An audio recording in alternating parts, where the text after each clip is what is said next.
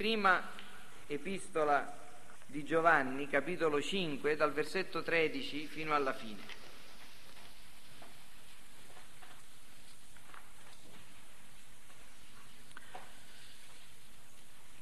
Vi ho scritto queste cose perché sappiate che avete la vita eterna, voi che credete nel nome del Figlio di Dio.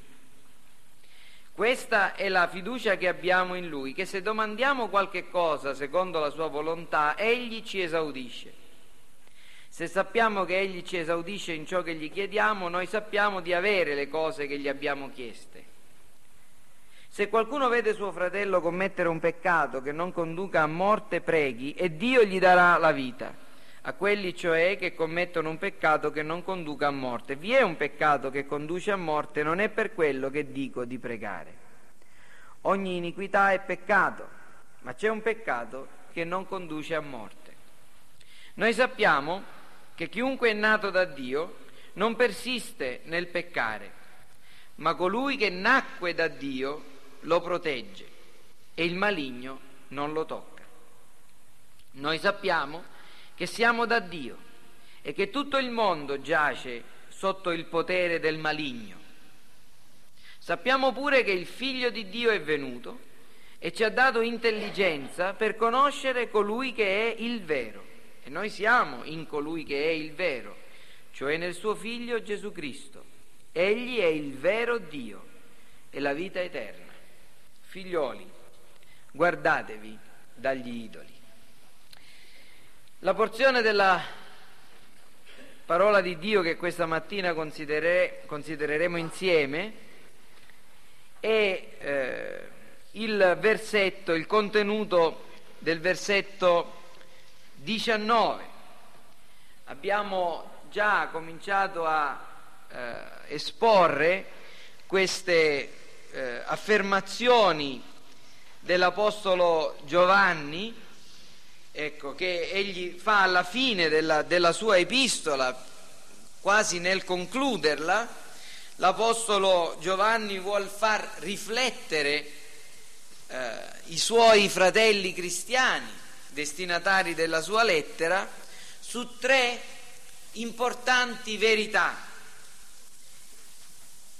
che pur essendo intuitivamente conosciute da tutti coloro che sono veri discepoli di Cristo, ecco, queste verità sono introdotte da un sappiamo, sappiamo, sappiamo, noi sappiamo che chiunque è nato da Dio non persiste nel peccare, l'abbiamo visto eh, nelle due settimane scorse, parla del rapporto tra il cristiano e il peccato. Ecco, il secondo sappiamo è quello che troviamo al versetto 19, noi sappiamo che siamo da Dio e che tutto il mondo giace sotto il potere del nemico, del maligno, e poi c'è un terzo sappiamo che vedremo Dio volendo domenica prossima. Ecco, queste tre verità devono essere ed è necessario che siano ripetute e comprese sempre meglio sempre presenti nella mente, nel cuore dei veri figli di Dio. E questa mattina, vi dicevo, noi considereremo il contenuto del versetto 19. L'Apostolo Giovanni dice che c'è una conoscenza che i cristiani hanno che riguarda due cose in questo versetto. Rileggiamolo insieme. Sappiamo, noi sappiamo che siamo da Dio, questa è la prima eh, cosa conosciuta, noi sappiamo di essere da Dio, noi se, sappiamo che siamo da Dio e poi sappiamo che tutto il mondo giace sotto il potere del maligno.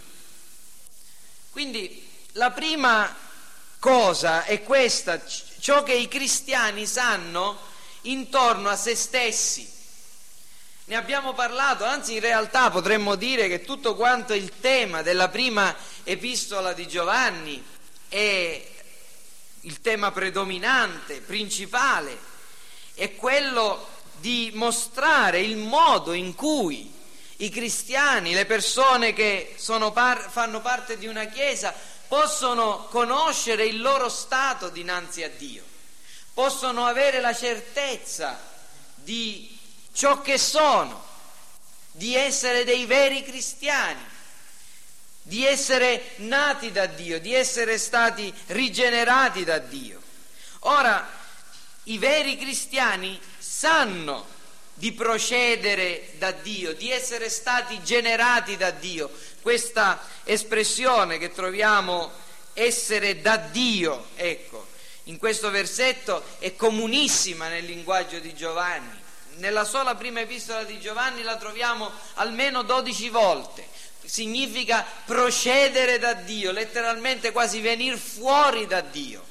E Giovanni si riferisce proprio al fatto di essere nati da Dio, di essere figli di Dio, di essere stati generati da Dio, creati o meglio ricreati da Dio per essere suoi figli. E i cristiani riconoscono questo perché sanno che le virtù che scoprono in loro sono il frutto dell'opera di Dio. Giovanni più volte, vi dicevo, utilizza questo, questa espressione per farci comprendere in che cosa consiste la nuova nascita. Giovanni ci dice che se noi compiamo, operiamo la giustizia, se noi facciamo il bene, se noi viviamo lontani dal peccato, questo è il frutto dell'opera di Dio e questo dimostra che noi siamo nati da Dio. Infatti Giovanni, vi dicevo, ci ha guidati in tutta la sua epistola affinché potessimo comprendere in quale stato ci troviamo al cospetto di Dio. E questo versetto certamente si trova collegato con tutta l'epistola, ma in particolare con, quello, con la parte che lo precede. Eh, Giovanni ha parlato del peccato, ha detto che quelli che sono da Dio non peccano non persistono nel peccare, non vivono una vita in aperta e eh, completa trasgressione ai comandamenti di Dio. Sono persone che, quelli che sono nati da Dio, che amano la giustizia, vogliono fare il bene e lo fanno, si astengono dal commettere il male e ci riescono in una buona misura. La condotta esteriore dei figli di Dio parla del fatto e ci spiega, ci fa comprendere che sono da Dio. In altri termini, come possiamo conoscere, questo è il grande tema, vi dicevo, che ricorre in tutta l'epistola, come posso sapere se sono un figlio di Dio? Lo posso comprendere soltanto se sentirò una voce nella mia mente che, che mi accerterà che i miei peccati sono stati perdonati? Lo potrò sapere se riceverò la testimonianza di altre persone? Lo potrò rice- sapere soltanto se avrò chissà quale rivelazione speciale, diretta? No, Giovanni continuamente ripete, se volete sapere se, se siete dei figli di Dio o, di, o meno, considerate la vostra condotta. Un figlio di Dio è una persona che opera la giustizia, un figlio di Dio è una persona che si tiene lontano dal peccato. E noi sappiamo che siamo da Dio. Noi abbiamo questa certezza perché avendo osservato la nostra condotta possiamo giungere a questa deduzione. E se vi ricorderete, voglio, fare, voglio aiutare la vostra memoria, nel versetto 9 del capitolo 3 ne abbiamo parlato, chiunque è nato da Dio non persiste nel commettere peccato perché il seme di Dio rimane in lui, non può persistere nel peccare o non peccare perché è nato da Dio. In questo si distinguono i figli de- di Dio dai figli del diavolo. Chiunque non pratica la giustizia non è da Dio come pure chi non ama il suo fratello. Quindi chi non ama, chi non pratica la giustizia, non è da Dio. Chi ama il suo fratello, chi opera la giustizia, può dedurre da questo che è nato da Dio, che è un figlio di Dio. Ma su questa cosa, su questa verità non voglio insistere ulteriormente, ne abbiamo parlato per tutto il tempo eh, dello studio della nostra epistola in un modo, in un altro, come si direbbe, in mille salse. Quello che, su cui voglio insistere questa mattina e voglio farvi riflettere è particolarmente la, il contenuto della seconda parte del versetto o la seconda delle conoscenze che i cristiani hanno, ciò che i cristiani sanno intorno al mondo. E poi questa mattina considereremo come queste due conoscenze, ciò che i cristiani sanno intorno a se stessi e intorno al mondo, ecco come queste due cose interagiscano. Cosa sanno i cristiani intorno al mondo? Questo versetto ci pone davanti alla concezione cristiana della vita, alla concezione cristiana del mondo.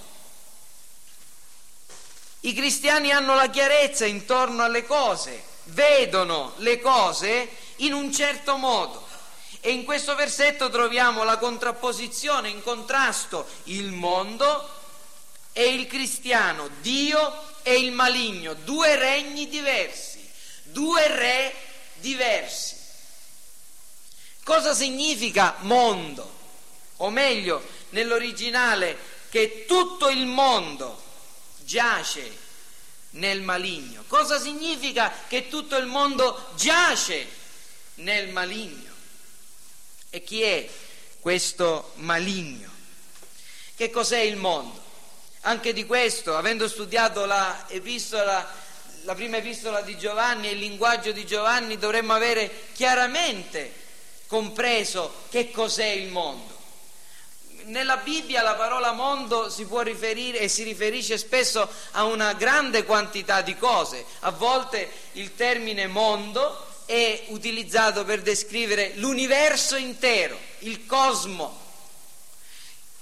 Nel principio Dio creò i cieli e la terra le, e la terra era una, era una cosa eh, confusa, c'era il caos e il contrario di caos è appunto il cosmos, cioè l'ordine, la bellezza. Dio dal caos crea la bellezza, l'ordine, il mondo, l'universo.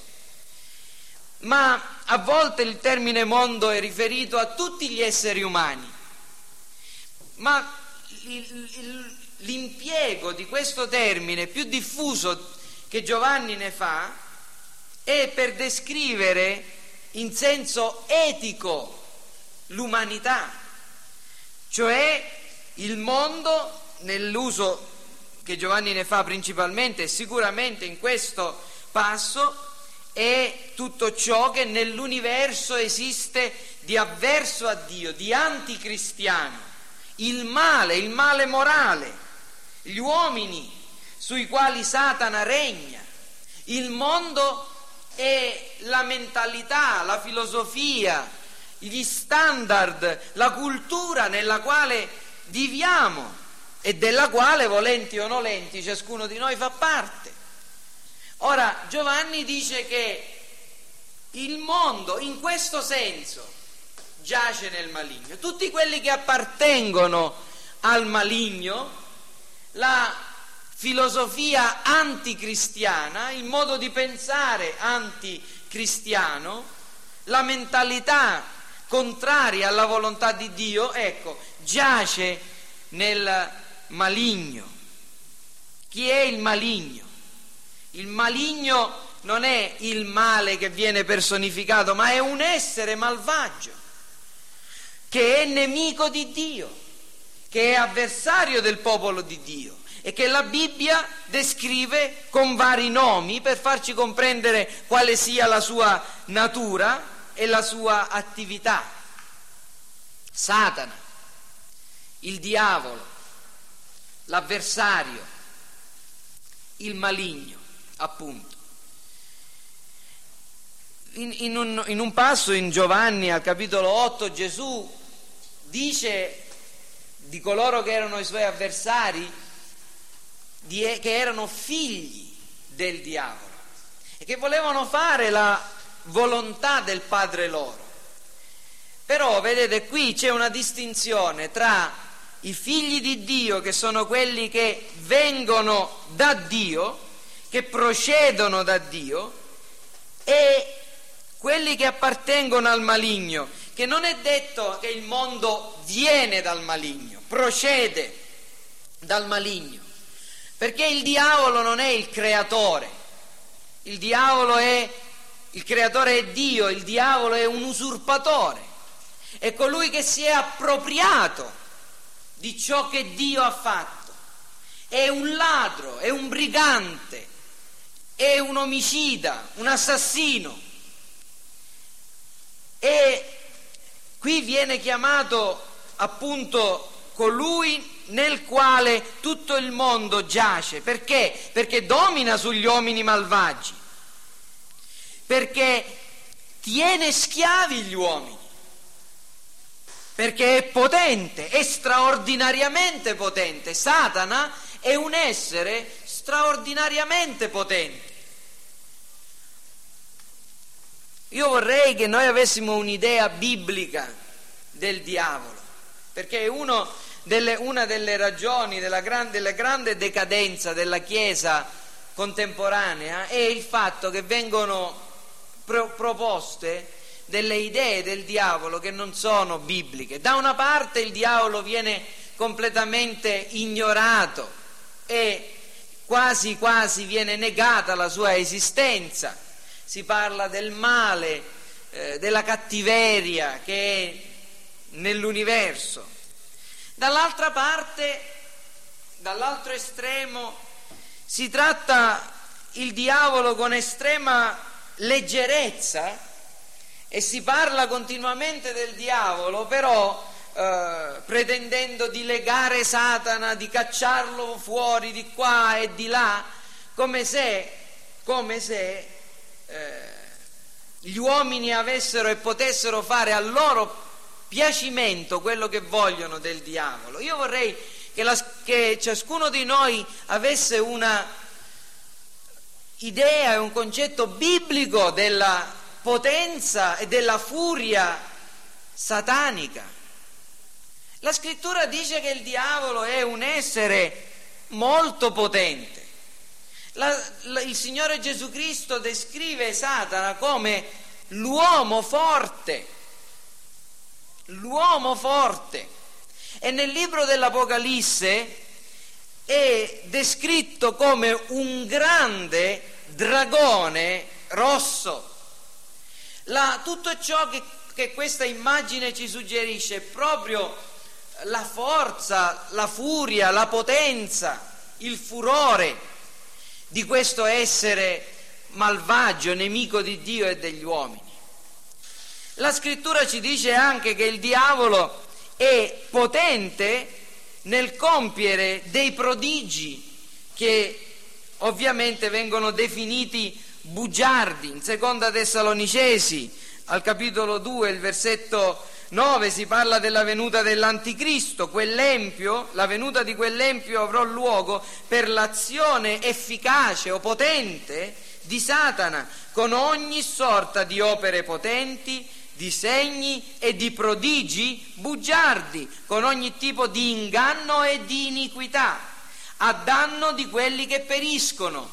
La sua potenza nel compiere prodigi ingannevoli, la sua potenza nel sedurre gli uomini, nel uh, ammaliarli, nel far vedere il nero bianco e viceversa, è qualcosa di straordinario. Il nostro Signore Gesù Cristo ci dice che eh, soltanto gli eletti non possono essere sedotti da Satana. Perché? Perché come abbiamo visto la volta scorsa vengono protetti da Dio non per qualcosa di particolarmente speciale che è in loro. Il maligno, che nella scrittura, parlando del diavolo, del maligno. La scrittura ci dice nel libro dell'Apocalisse che non soltanto è potente, non soltanto è eh, forte, è malvagio, estremamente malvagio, ma dice anche che è estremamente infuriato contro la Chiesa. Allora il dragone si infuriò contro la donna e andò a far guerra a quelli che restano della discendenza di lei, che osservano i comandamenti di Dio e custodiscono la testimonianza di Gesù. E state pur certi che questa è stata se- da sempre e sempre sarà l'attività del diavolo. Egli è estremamente infuriato contro quelli che osservano i comandamenti di Dio e custodiscono la testimonianza di Gesù. Questo è l'odio del mondo, questo è l'odio del, di Satana nei confronti dei figli di Dio. E che cosa significa che il mondo giace nel maligno o sotto il potere del maligno. In realtà la corretta traduzione, la traduzione letterale è che il mondo giace nel maligno. Ecco, significa che il mondo non oppone resistenza, che è sottomesso, piegato sotto il suo gioco, volenterosamente donato a fare la volontà del diavolo. Questa dimora del mondo nel maligno è una relazione spirituale. Coloro che appartengono al diavolo, coloro che sono eh, nemici di Dio, sono, si trovano in una relazione spirituale giacciono, poggiano sul seno del maligno e vi stanno senza fare alcuna opposizione. Ecco, questo ci fa comprendere che eh, niente e nessuno può migliorare le condizioni del mondo, cioè chi è sotto il potere del maligno non può essere migliorato da mezzi umani. Non può, essere, non può cambiare la propria posizione mediante la propria iniziativa. Le categorie naturali, in altri termini, non possono migliorare la condizione di questo mondo. Se c'è una cosa che è così chiara e che è sotto gli occhi di tutti, è che questo mondo davvero è pieno di male. Ma non, è, non c'è bisogno di essere religiosi o di definirsi cristiani per vedere questo. Parlate con chiunque e chiunque vi dirà davvero questo mondo è pieno di male. Davvero, perfino le persone che negano completamente l'esistenza di Dio, vi diranno questo mondo è pieno di male, l'uomo è pieno di egoismo, uh, bisognerebbe far questo e quest'altro, bisognerebbe cambiare questo e cambiare quest'altro. La presenza del male nel mondo è una delle cose, forse l'unica cosa sulla quale tutti gli uomini sono d'accordo. E tutti gli uomini cercano di fare qualcosa affinché il male sia tolto di mezzo. E pensateci, come si cerca di eliminare il male?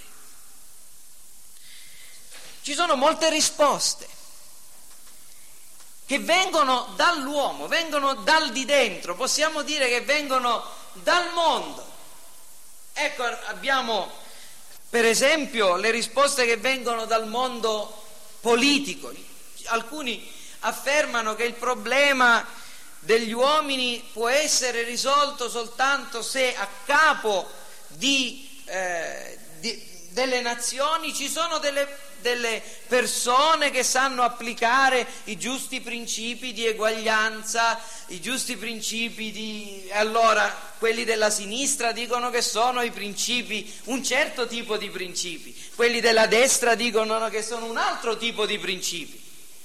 Però l'idea è sempre questa, Il, i problemi degli uomini possono essere risolti da giuste leggi, da una magistratura che fa il suo dovere, eh, dai politici che fanno il loro dovere, eccetera.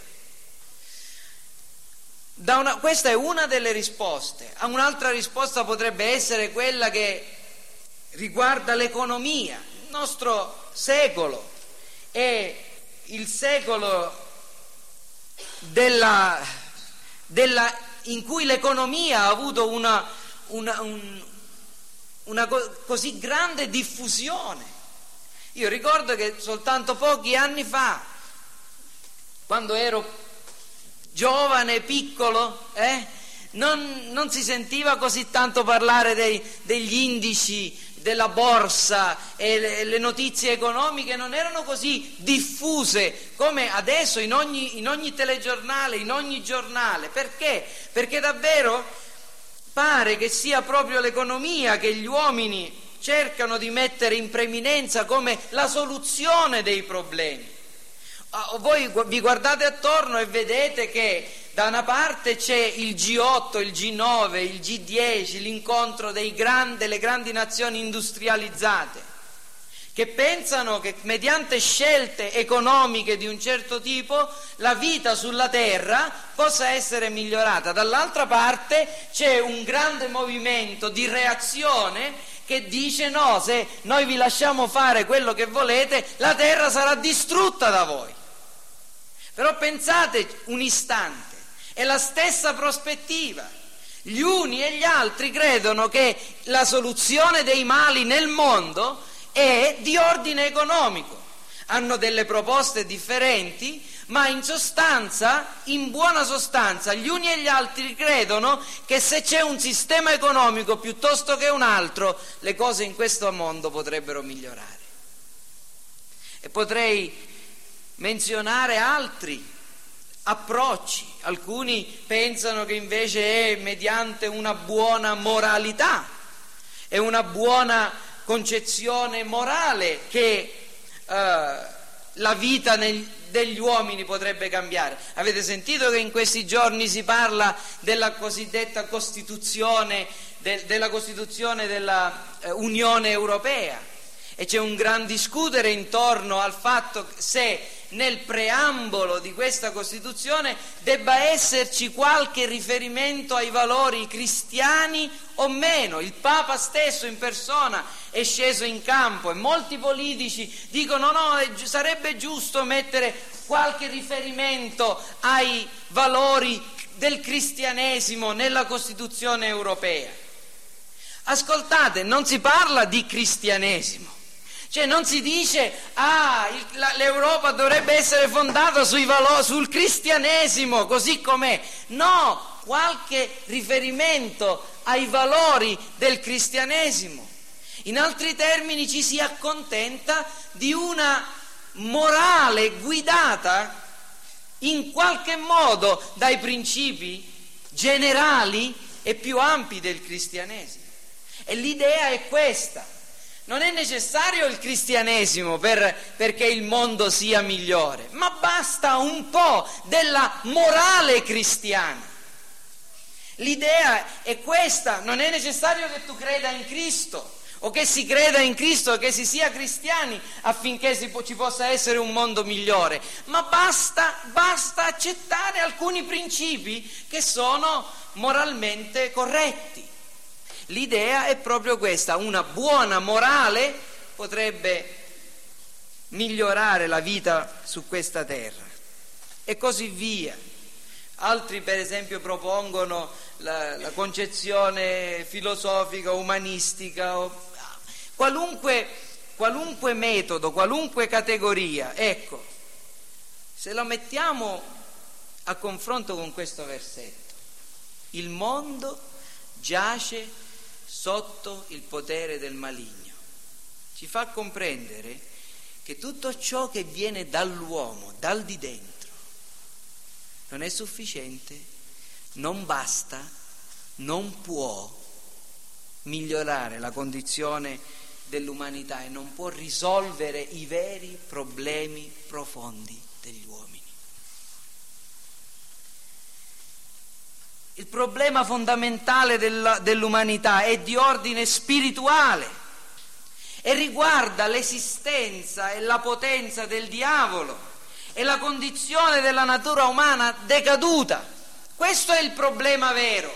I, i nostri problemi, fratelli, i vostri problemi in famiglia, i vostri problemi sul, a scuola, i vostri problemi sul posto di lavoro, i nostri problemi in Sicilia, i nostri problemi italiani, i problemi del mondo intero non hanno a che fare con la cultura, non hanno a che fare con la politica, l'economia. I nostri problemi hanno a che fare col fatto che il mondo giace sotto il potere del maligno e che tutto quello che possiamo fare non può risolverli questi problemi. Gesù, e vi chiedo un istante di venire nel, nel Vangelo di Luca, al capitolo 11,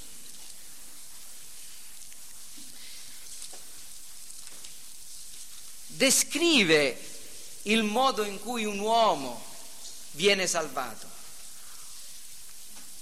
e descrive il modo in cui il mondo viene salvato. Egli dice al versetto 21 del capitolo 11, quando l'uomo forte, ben armato, guarda l'ingresso della sua casa, ciò che egli possiede è al sicuro. Che cosa sta descrivendo qui il Signore Gesù? Sta descrivendo un, una casa, un luogo che contiene certe cose, dove a guardia c'è un uomo forte, c'è una grande, una grande potenza e la sua forza, la sua eh, potenza è da garanzia che nessuno gli prenderà le cose che sono dentro la casa. Come si farà a prendere ciò che è dentro quella casa? La risposta, ci vuole uno più forte di lui. Ma quando uno più forte di lui sopraggiunge e lo vince, gli toglie tutta l'armatura nella quale confidava e ne divide il bottino. Che cos'è questa se non la descrizione della salvezza che Cristo è venuto a compiere? Questa è la salvezza cristiana. Gesù Cristo è venuto con violenza per distruggere le opere del diavolo. È venuto a vincere l'uomo forte con una forza che è più grande della sua. La salvezza cristiana è uno scontro cosmico tra potenze che ha prodotto una guerra. Pensateci un istante. La salvezza cristiana non è fatta di parole e di belle frasi e di buoni propositi. La salvezza cristiana è costata la vita a tantissime persone Pensate ai profeti che sono stati uccisi, pensate ai martiri, pensate alla, ma soprattutto al fatto che perché l'uomo fosse salvato, il figlio di Dio si è incarnato ed è morto sulla croce ha subito l'odio del mondo, l'opposizione di uomini malvagi, ha versato il, fino all'ultima goccia del suo sangue perché l'uomo fosse salvato perché le masserizie, la, la, eh, il, ciò che era il possesso dell'uomo forte venisse tolto, è stata necessaria una forza maggiore. Ed è così che Cristo conquista. La forza, la violenza è stata necessaria. Ed è così che il diavolo può essere vinto. Il mondo giace sotto il potere del maligno. Il mondo è abbandonato alla volontà del diavolo. Il diavolo custodisce ciò che è suo. Il mondo non si può liberare da sé. Come può essere liberato il mondo? Come può essere eliminata la vanità? È necessario che ci sia una grande guerra. Una, in uno dei suoi famosi detti Gesù disse in una circostanza, non pensate che io sono venuto a portare pace sulla terra. Io sono venuto a gettare un fuoco sulla terra, sono venuto a portare la spada sulla terra. Perché? Perché la pace che verrà, verrà soltanto dopo gra- un grande conflitto. E questo è il senso del suo detto. Ed è questo quello che sta accadendo adesso. Giovanni fotografa questa immagine. Il mondo giace sotto il potere del maligno. E questo mondo, in questo mondo, affinché il maligno sia cacciato fuori da questo mondo definitivamente, il mondo non si può liberare da sé, è venuto Cristo, lo vedremo sicuramente la prossima volta. Ma questo è il significato del versetto che il mondo giace sotto il potere del maligno e noi lo sappiamo questo. Che cosa significa? Che noi sappiamo che siamo da Dio e che noi sappiamo che il mondo giace sotto il potere del maligno. Queste due verità devono farci riflettere profondamente. Prima di tutto devono farci riflettere che il mondo e quelli che sono da Dio devono necessariamente rimanere distinti, perché lo sono. Il mondo giace nel, sotto il potere del maligno e dal diavolo, noi invece, dice Giovanni, siamo da Dio. Sono due cose diverse, sono due cose distinte, in cui non c'è e non può esserci e non deve esserci alcun punto di contatto. E sapete, c'è un errore che spesse volte i cristiani possono, o perlomeno quelli che professano di essere cristiani, possono compiere a questo, a questo proposito. Quando non tengono in considerazione il contenuto di questo versetto, si può giungere a annullare la distinzione tra il mondo e quelli che sono da Dio. Il pericolo del conformismo si diventa come il mondo, si diventa nell'apparenza ma nella sostanza mondani. Si vive una vita spaccata, da una parte si professa di essere figli di Dio, da una parte si dice io appartengo a Cristo, io sono un figlio di Dio, ho creduto in Gesù. Dall'altra parte, nella vita in famiglia, nella vita quotidiana, nella vita associata, nella vita della Chiesa, nell'evangelizzazione, invece si vive in modo mondano. Cosa voglio dire? Per esempio, c'è una chiara distinzione nella tua personale, nella tua vita personale, da tutto ciò che è contrario alla volontà di Dio, da tutto ciò che è mondano. La scrittura dice che ciò che è nel mondo è la, la, la mondanità, l'amore del mondo è la concupiscenza degli occhi, la concupiscenza della carne, la superbia della vita. E quando i cristiani appaiono esteriormente come il mondo e quando i cristiani vivono praticamente come, quelli, come quelli che non fanno professione di fede, si conformano a questo mondo. Questa è la negazione di questa verità. Oggi il problema non è tanto quello di essere un maggior numero a confessare Cristo. Vedete, ci sono molte, molti, molte chiese che sono così lanciate in un'evangelizzazione o in un evangelismo aggressivo affinché un numero maggiore di persone divenga parte della loro Chiesa. E sono soddisfatti quando da 12 diventano 144 e così via. Ma il, la, la vera, il vero confine e il vero problema oggi non è quello di, es- di avere un numero maggiore di persone che dicono di essere cristiani, ma ciò a cui noi dobbiamo aspirare è essere cristiani. Apparire come quelli che non hanno la fede perché praticamente si vive così.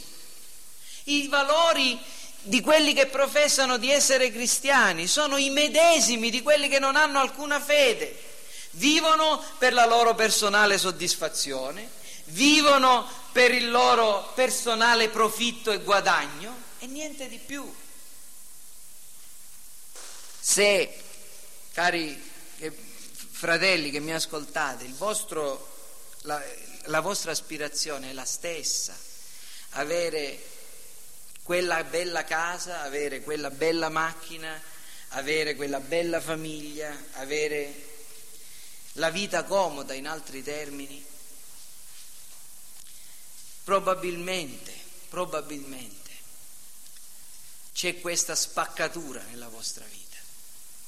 State confessando Cristo, state dicendo di essere da Dio, magari dite io so di essere da Dio, ma in realtà anche voi giacete sotto il potere del maligno. No, il conformismo, la mondanità si può anche esprimere nella vita della Chiesa, per esempio, nella vita della Chiesa evangelica, che non ha il, l'obiettivo di produrre dei santi, dei discepoli di Cristo. La sua evangelizzazione, e c'è un tipo di evangelizzazione che serve semplicemente a riempire i banchi, ma non a spingere le persone a diventare come Cristo. E non c'è una distinzione tra il mondo e quelli che sono da Dio. Fratelli, vi ricordo che Gesù ha descritto i suoi come luce del mondo e sale della terra. In altri termini dovrebbe essere palese ciò che noi siamo, se siamo in Cristo. Dovrebbe essere evidente come è evidente la luce dalle tenebre e come si può distinguere il sale da ciò che è insipido e non ha sapore. E, e questo, questi errori derivano dal non aver compreso esattamente la differenza che c'è tra quelli che sono da Dio e quelli che sono dal mondo, che appartengono al mondo. E poi c'è un altro errore che è una accentuazione malsana e sbilanciata di questa distinzione. Se da una parte c'è l'errore di, del conformismo, della mondanità, dall'altra parte è possibile che queste due verità che abbiamo osservato questa mattina, noi siamo da Dio e il mondo giace sotto il potere del maligno, vengono accentuate così in modo malsano da generare l'orgoglio e da generare la segregazione. Cosa voglio dire? Che molti usano questa, questo, eh, questa scrittura e questo versetto per sentirsi superiori agli altri e affermare che siccome loro sono da Dio e il mondo giace potere, sotto il potere del maligno, l'ultima cosa che vogliono fare è contaminarsi in qualunque modo con ciò che è mondano e ciò che appartiene al diavolo. Quindi l'orgoglio li porta a separarsi dal mondo in un modo che non è quello che Dio vuole.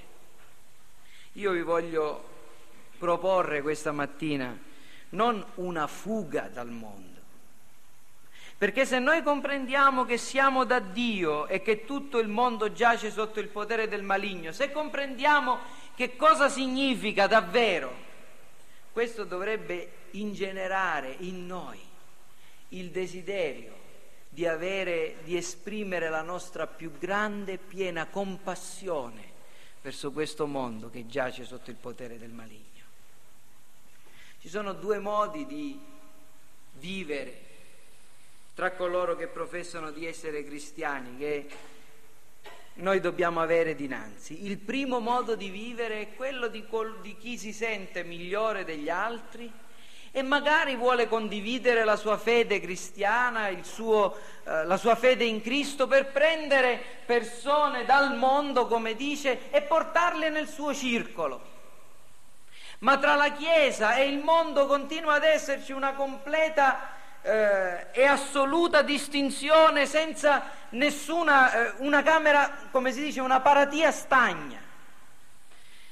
Ma, in, ma la, la visione biblica e la concezione biblica è diversa. Noi dobbiamo guardare a questo mondo con compassione e dobbiamo vivere in questo mondo nel desiderio di fare il bene e mostrare così che siccome siamo da Dio stiamo adempiendo i nostri doveri nei confronti del mondo. Una, una comprensione equilibrata e giusta di questo versetto. Noi siamo da Dio e il mondo giace sotto il potere del maligno. È la stessa cosa che noi diciamo, noi siamo vivi e ci sono tanti morti che possono essere risuscitati. E ci sono tanti morti che devono essere risuscitati e che noi abbiamo il dovere di andare a risuscitarli. Vedete, in questi ultimi tempi, come ho detto già, sto riflettendo su quanto sia, quanto debba mutare la nostra prospettiva di servizio nella società. Noi, e anche di evangelizzazione, di servizio e di evangelizzazione. Noi dobbiamo vivere per fare del bene a tutti. Non sto proponendo un cristianesimo muto, no? come alcuni dicono, noi dobbiamo essere cristiani mediante le nostre opere, quindi non, le nostre opere devono parlare. No, no. Il Signore ha, de, ha, stabilito di salvare gli uomini mediante la predicazione. Guai a noi se non annunciamo Cristo con le nostre parole. Ma la ragione per la quale noi dobbiamo vivere in questo mondo, glorificando Dio e gioendo di Dio in Lui, gioendo di Dio, è facendo del bene a tutti. Questo mondo giace sotto il potere del maligno, è morto, è abbandonato, ma vi assicuro che questa condizione morale irreparabile a parte della potenza di Dio non preclude a coloro che sono sotto il potere del maligno di riconoscere il bene che viene fatto loro. E questo è il compito, fare il bene è il compito di coloro che sono stati rigenerati. Fare il bene è il compito di quelli che possono fare il bene.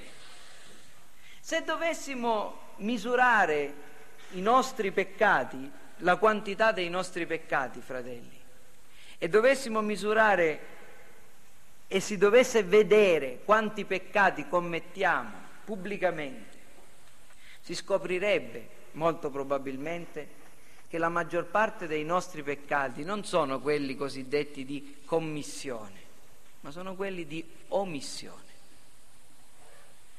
Sono tutto il bene che noi potremmo fare e non facciamo.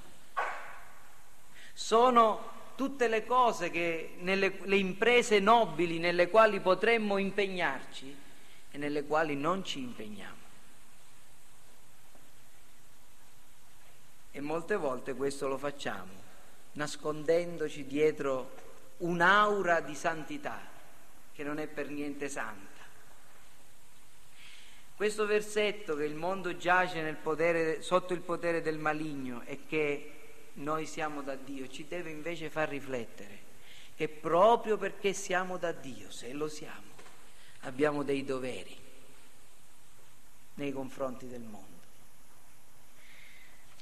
Ricordatevi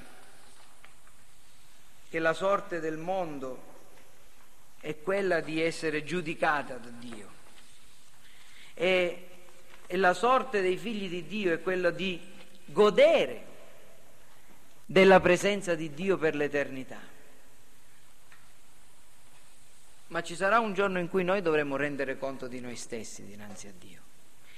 E dobbiamo anche ricordarci che questo mondo, dove è all'opera lo Spirito Santo, è destinato ad essere liberato dalla vanità, è destinato ad essere liberato dalla presenza del peccato, è destinato ad essere liberato dalla corruzione. E questo è quello che accadrà. Ed è con questa prospettiva nel nostro cuore che noi dobbiamo agire e uscire nella nostra vita quotidiana, andando a fare i vostri servizi, sorelle, a casa o con le vostre vicine o con i vostri vicini, ragazzi, con i vostri amici.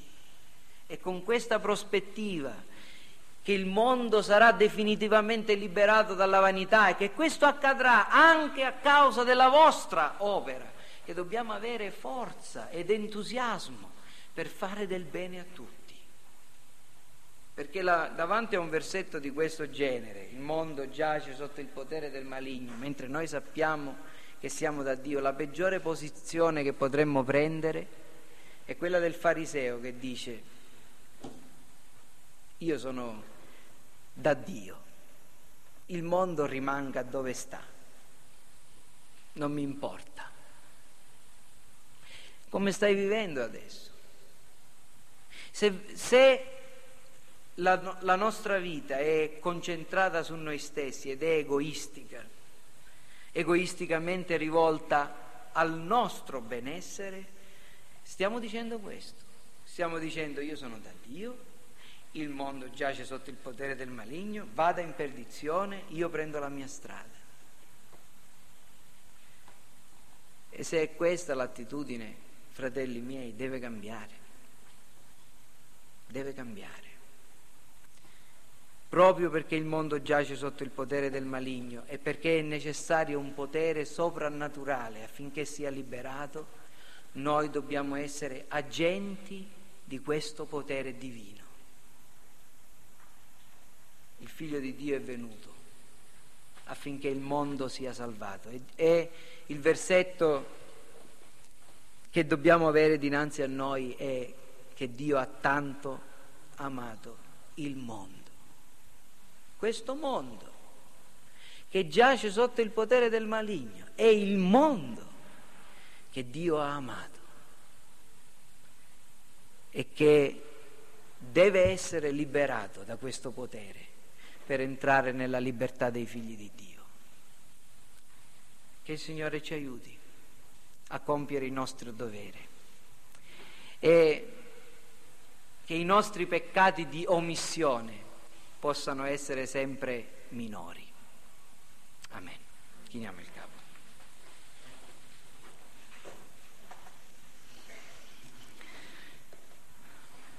Signore Dio nostro, e con eh, grande riverenza e sobrietà che veniamo dinanzi a te. Noi ti vogliamo ringraziare, o oh Signore, perché possiamo essere nel numero di quelli che conoscono il tuo nome. E sappiamo che se siamo venuti da te, se siamo stati generati da te, questo non è per la nostra abilità, né per alcunché di nostro. È stata la tua volontà, quella per la quale siamo nati, nati di nuovo, nati nella tua famiglia. C'è stato un tempo in cui anche noi abbiamo amato il mondo e abbiamo giaciuto e ci siamo abbandonati seguendo l'andazzo del mondo e seguendo il principe della potestà dell'aria. Ti ringraziamo per averci liberati, ma ti chiediamo che tu ci liberi anche da quella attitudine di superbia e di orgoglio, di egoismo che non ci fa guardare attorno a noi e che non eh, ci fa vivere con il desiderio di fare del bene a tutti, che non ci fa vivere con il desiderio di essere l'espressione della tua benignità, del tuo amore disinteressato, della tua giustizia e della tua verità. E ti preghiamo, Signore, che tu operi in noi affinché si possa vedere più chiaramente la tua luce e il tuo spirito in noi. Che possa essere più chiaro, oh Signore, che siamo lettere scritte da te stesso. E ti prego, Signore, che ciascuno di noi che non è ancora in questa condizione possa ravvedersi della propria infruttuosità e possa riconoscere, oh Signore, che se non siamo nati da Dio, siamo ancora sotto il dominio del diavolo. E ti prego che tu possa liberare altri prigionieri e che tu possa portarli nella libertà dei figli di Dio. Te lo chiediamo insieme nel nome di Gesù.